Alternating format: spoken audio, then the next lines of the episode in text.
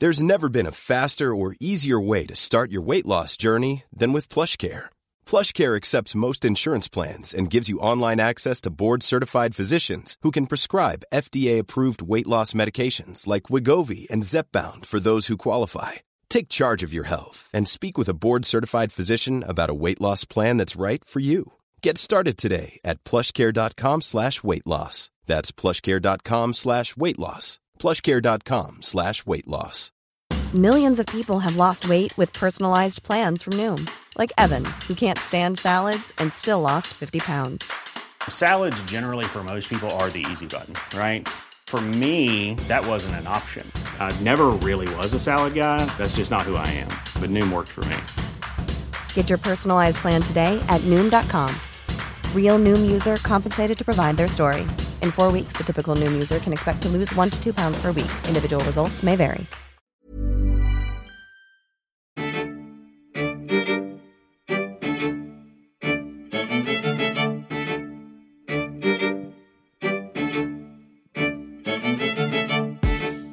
Hello and welcome to Curious Canadian History. I'm your host, David Borys.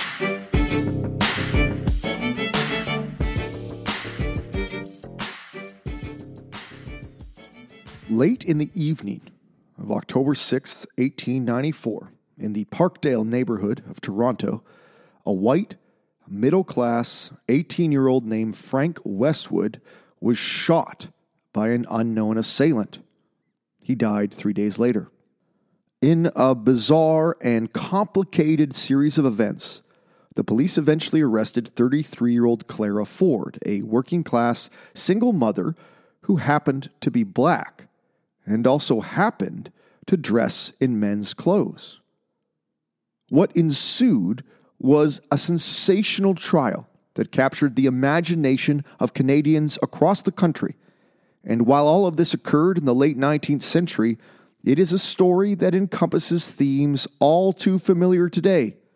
Themes such as racism, gender identity, sexuality, and police brutality. This is Season 8, Episode 11 Clara Ford and the Parkdale Murder That Excited a Nation.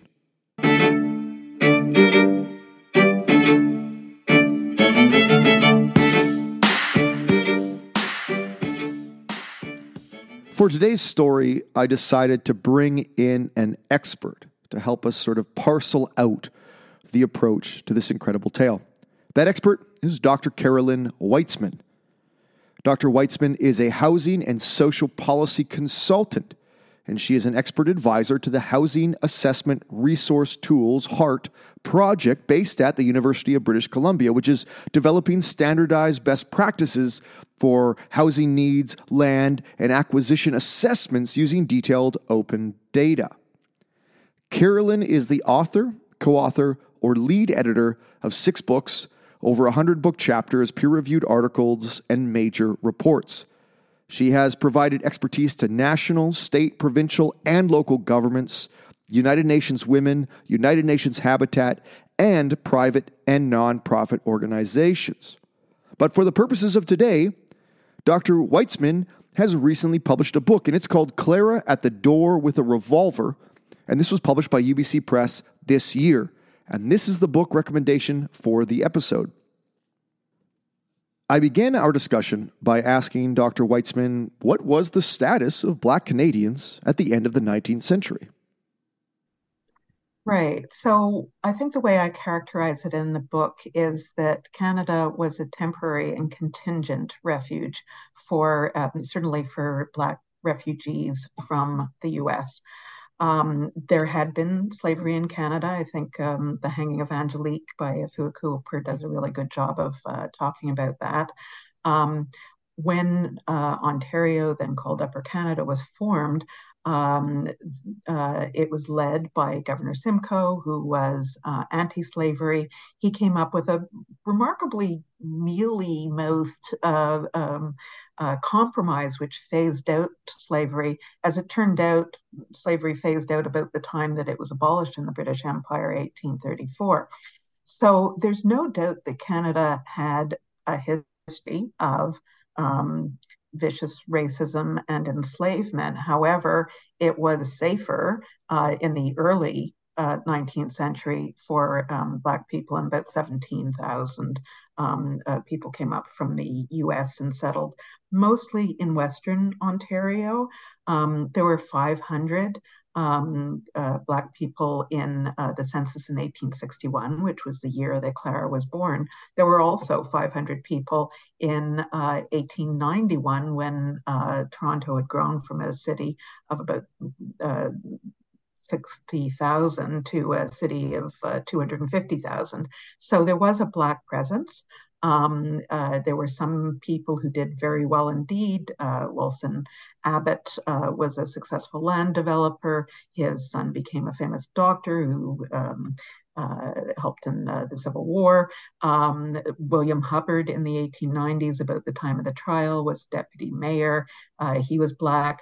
Um, so there were examples of um, uh, Black people hitting the middle class. The vast majority of Black people, however, were um, working class, uh, strongly ghettoized, um, and um, in general, very uh, um, subject to the same kinds of um, racist harassment and and threats. Um, and I include a quote from John A. Macdonald in uh, again from the early 1860s saying, um, that uh, if there wasn't the death penalty for rape, um, there would be widespread violence by Black men against white women, and um, uh, then there might be lynching. And so we need the death penalty for rape. So there was a lot of those kinds of really um, harmful and hurtful stereotypes, um, and Black people had a lot of um, scrutiny uh, cast on them, and, and that's very much exemplified in uh, Clara's story.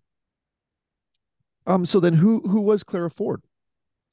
Clara was a uh, woman who spent most of her life until the age of 33 when she was uh, arrested and charged with murder in Toronto. She spent a few times going to the US in search of employment, uh, as many Canadians did at the time. Uh, she was a tailoress, a very skilled um, uh, um, worker, but she quite often couldn't find work as a tailoress. Uh, she was um, the daughter of a single mother, uh, a white woman. Um, there were a bunch of lies told about, at least I argue that there are lies in the book, uh, told about her parentage, that her um, uh, foster mother took her in as an act of charity. I very much doubt that's true.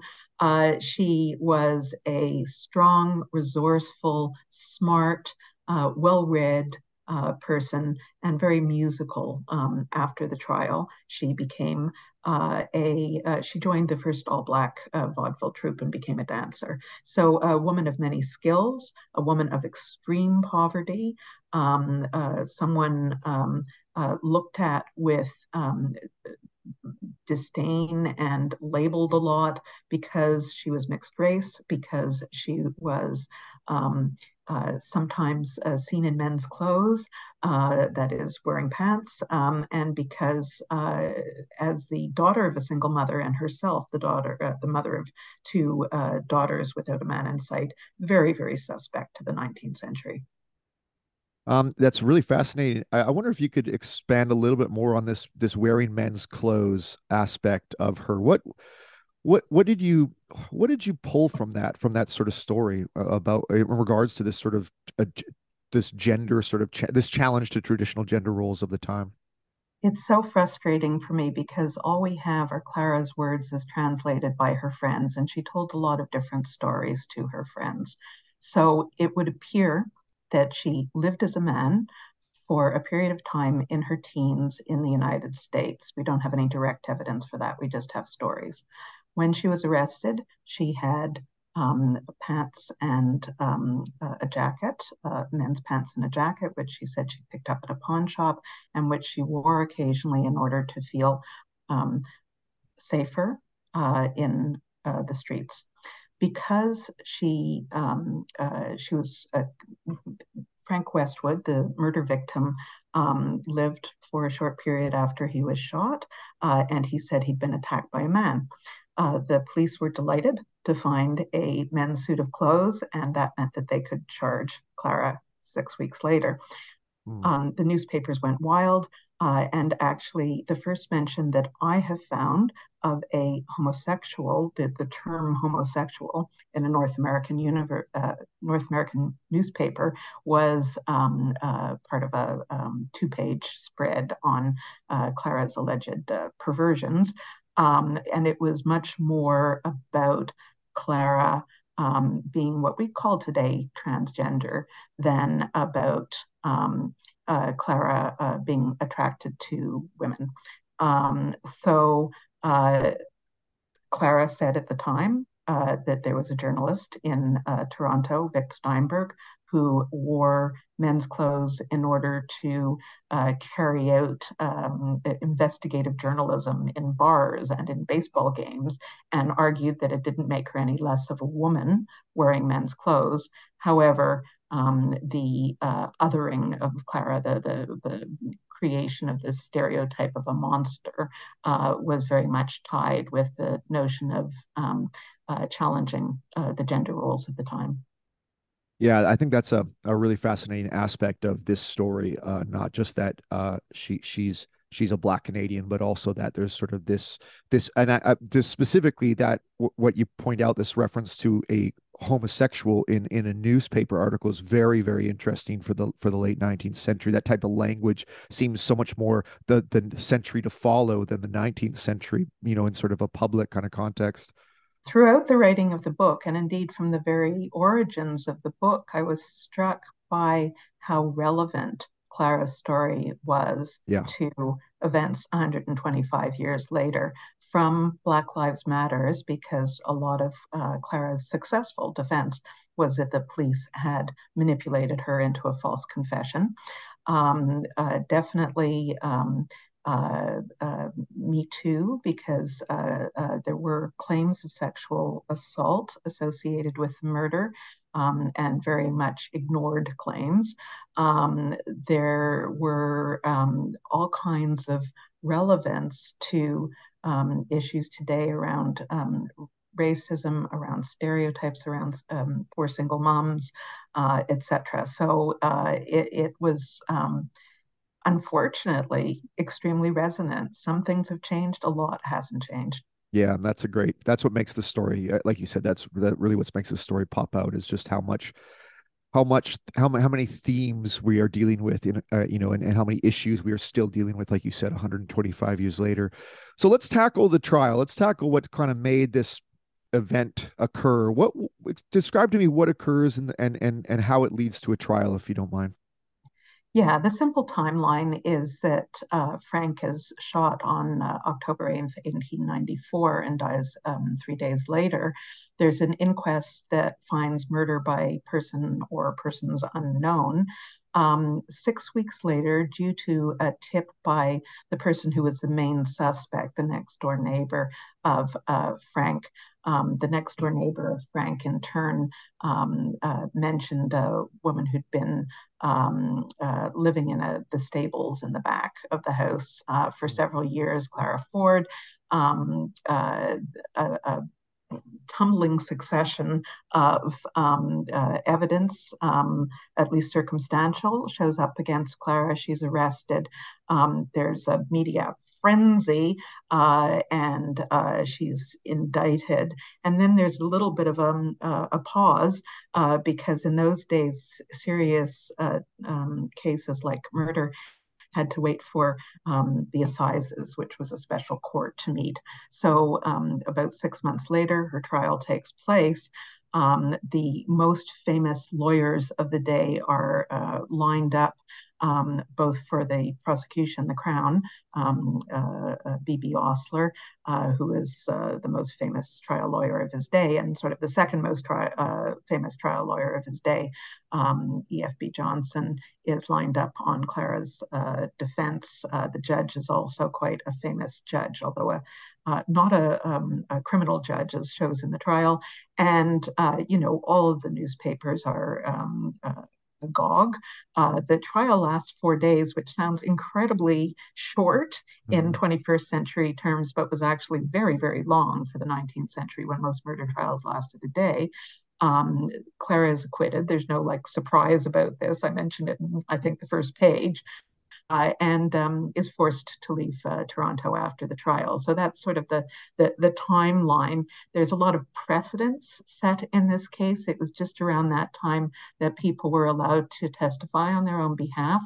Um, for the first time, there were changes to the criminal code. So Clara becomes the first woman, second person to testify uh, on her own behalf, and her testimony was key to her acquittal. And as I say, she argued that the police, she gave great detail about how the police forced her into a false confession and was believed by the jury.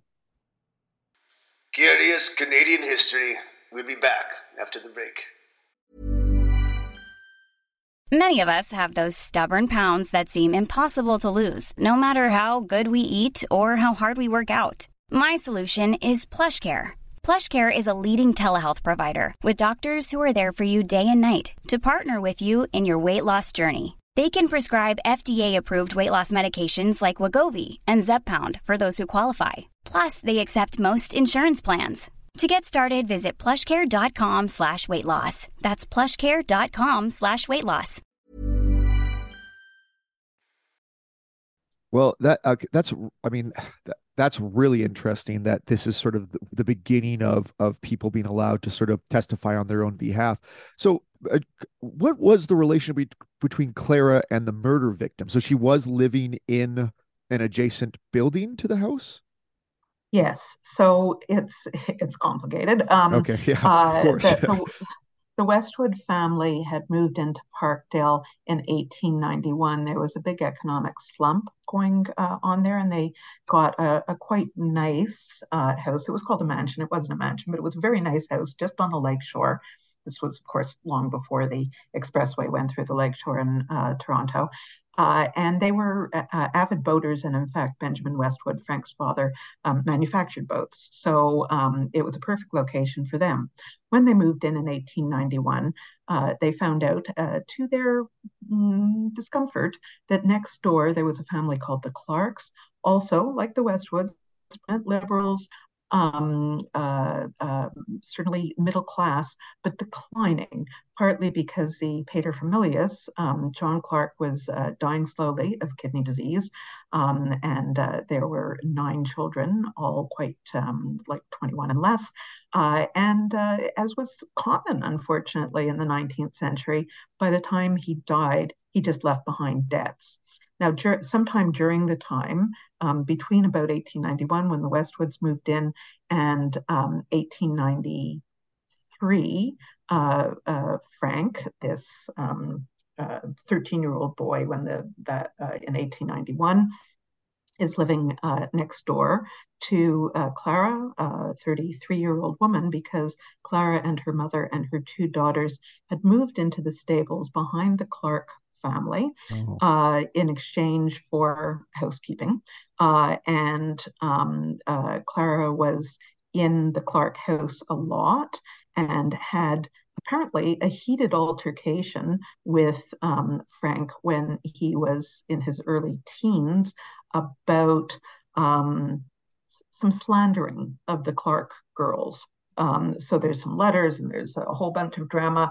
It seems established that Frank and Clara hated one another's guts. Um, and as I also look in the book um, at um, some just some harassment, there's no other word for it, that Frank and his friends, uh, racial harassment and sexual harassment, um, that um, misogynoir, uh, that Frank uh, did against uh, Clara and her family. Eventually, uh, Clara's mother got sick. Uh, Clara had to move back downtown to the sort of slum then known as the ward.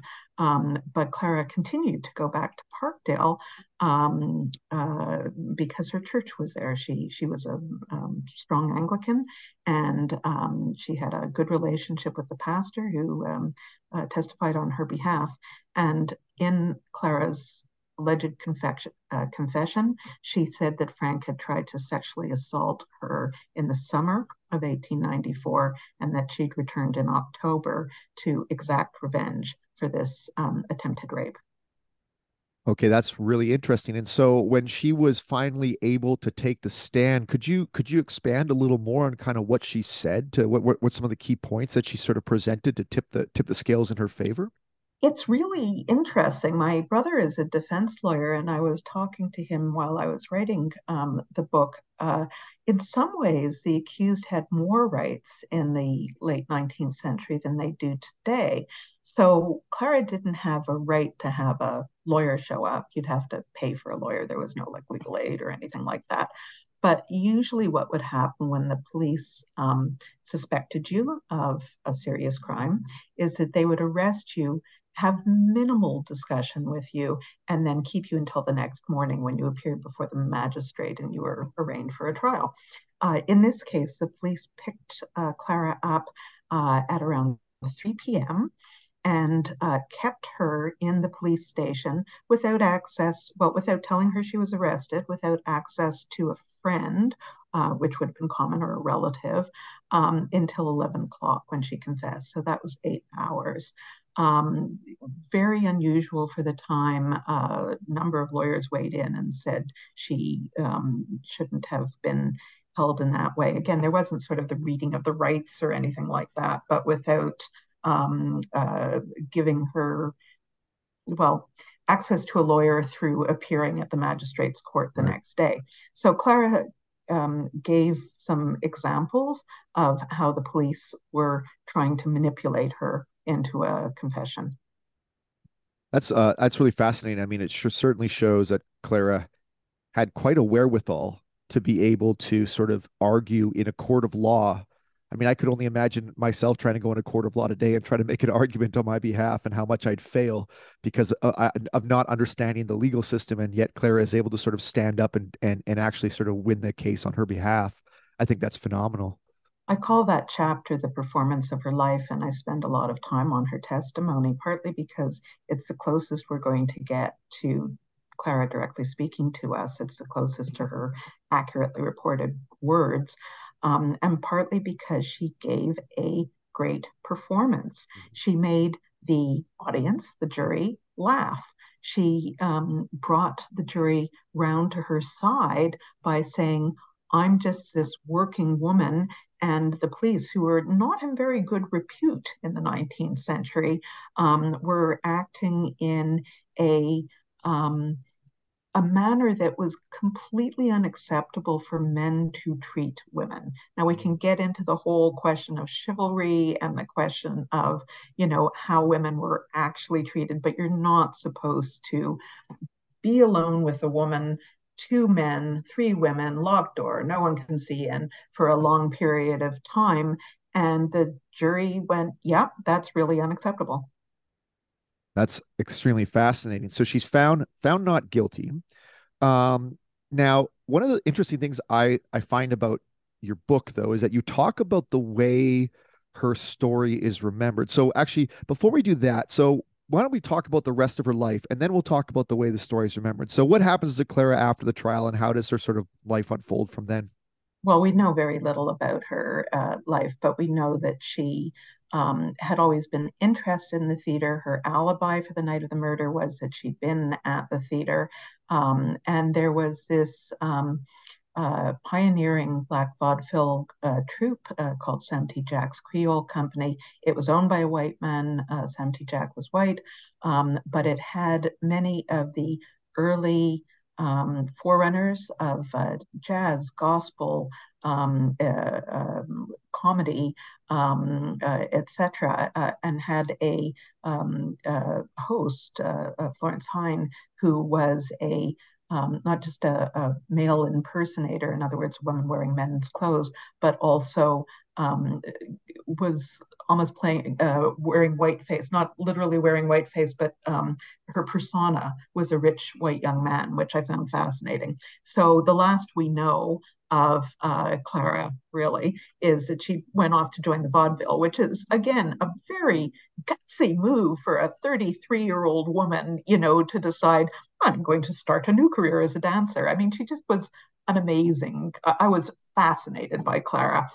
Um, that's sort of her life after uh, the trial, but you were leading into something, I believe. Oh yeah, well, because uh, now I what what was interesting is, of course, how this is all remembered. And there's a guy, there's a there's a man you mentioned, Hector Charlesworth, and perhaps you could wrap him into how this whole story does get remembered. Hector is my villain of the piece. So Hector was a young journalist. He was a very ambitious journalist. He, even at the age of 23, had already worked for two other newspapers, including uh, Saturday Night Magazine, which was just starting up then. He worked for a paper called The World. It was a tabloid. He was trying to boost uh, the um, uh, the circulation by any means necessary. He made up so many stories about Clara. He was the person who did the two day, four page uh, spread about um, Clara being a homo sexual. Um, and then he wrote his memoirs in the 20s. He went on to be uh, fairly well-known theater critic. Uh, and in his memoirs, there are three pages devoted to um, the Clara Ford trial, containing 12 demonstrable lies in them.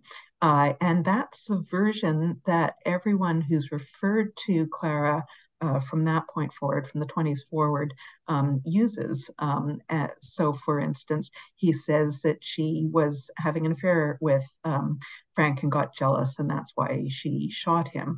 Uh, he says that she went around bragging about the murder first to uh, pickpocket um, Gus Clark, who actually was her uh, former landlord and um, and was a, a, thief, but no way was she bragging to him. She hated his guts. Um, she's he said that she went out on the stage afterwards and bragged about Frank's murder. Again, we would know if she'd done that. She did not do that. Um, right. So that's a version that's made it into. Um, uh, uh, there's been one book written about the case. There's been a couple of articles written. Um, there's been a lot of, like every once in a while, it crops up in newspapers or in uh, websites. You know, look at this amazing murder from 1895, and they're all relying on that completely made up stuff by a viciously racist um, you know it's it, again a very contemporary theme fake news. He was he was fox news. He was fake news. Wow. Um what like did he have an axe to grind or was this just sort of like a story that he felt he would sort of build his career on by like completely you know lying about stuff and creating the sensationalism around it well, both. Um, even by the standards of his time, he his father had been a politician uh, who, like John A. Macdonald, supported the South in the U.S. Civil War. Uh, he grew up in Windsor, which was one of the crossing points for the Underground Railroad, and he says in his memoir I saw black people and I was really scared um, when he was growing up uh, before he moved to Toronto. So he was a vicious racist, but also he was a very, very ambitious journalist and he was doing what he could to boost ratings. Another little stunt that he pulled was about a week after the murder, he sent some clippings to Arthur Conan Doyle, the creator of Sherlock Holmes, right. and said, um, you know, uh, we need Sherlock Holmes to uh, solve this mystery. And Arthur Conan Doyle, uh, very polite man, wrote this uh, letter back saying, I can't really come to any opinion. Thank you. Uh, and that was front page headlines. Even Sherlock Holmes is stumped.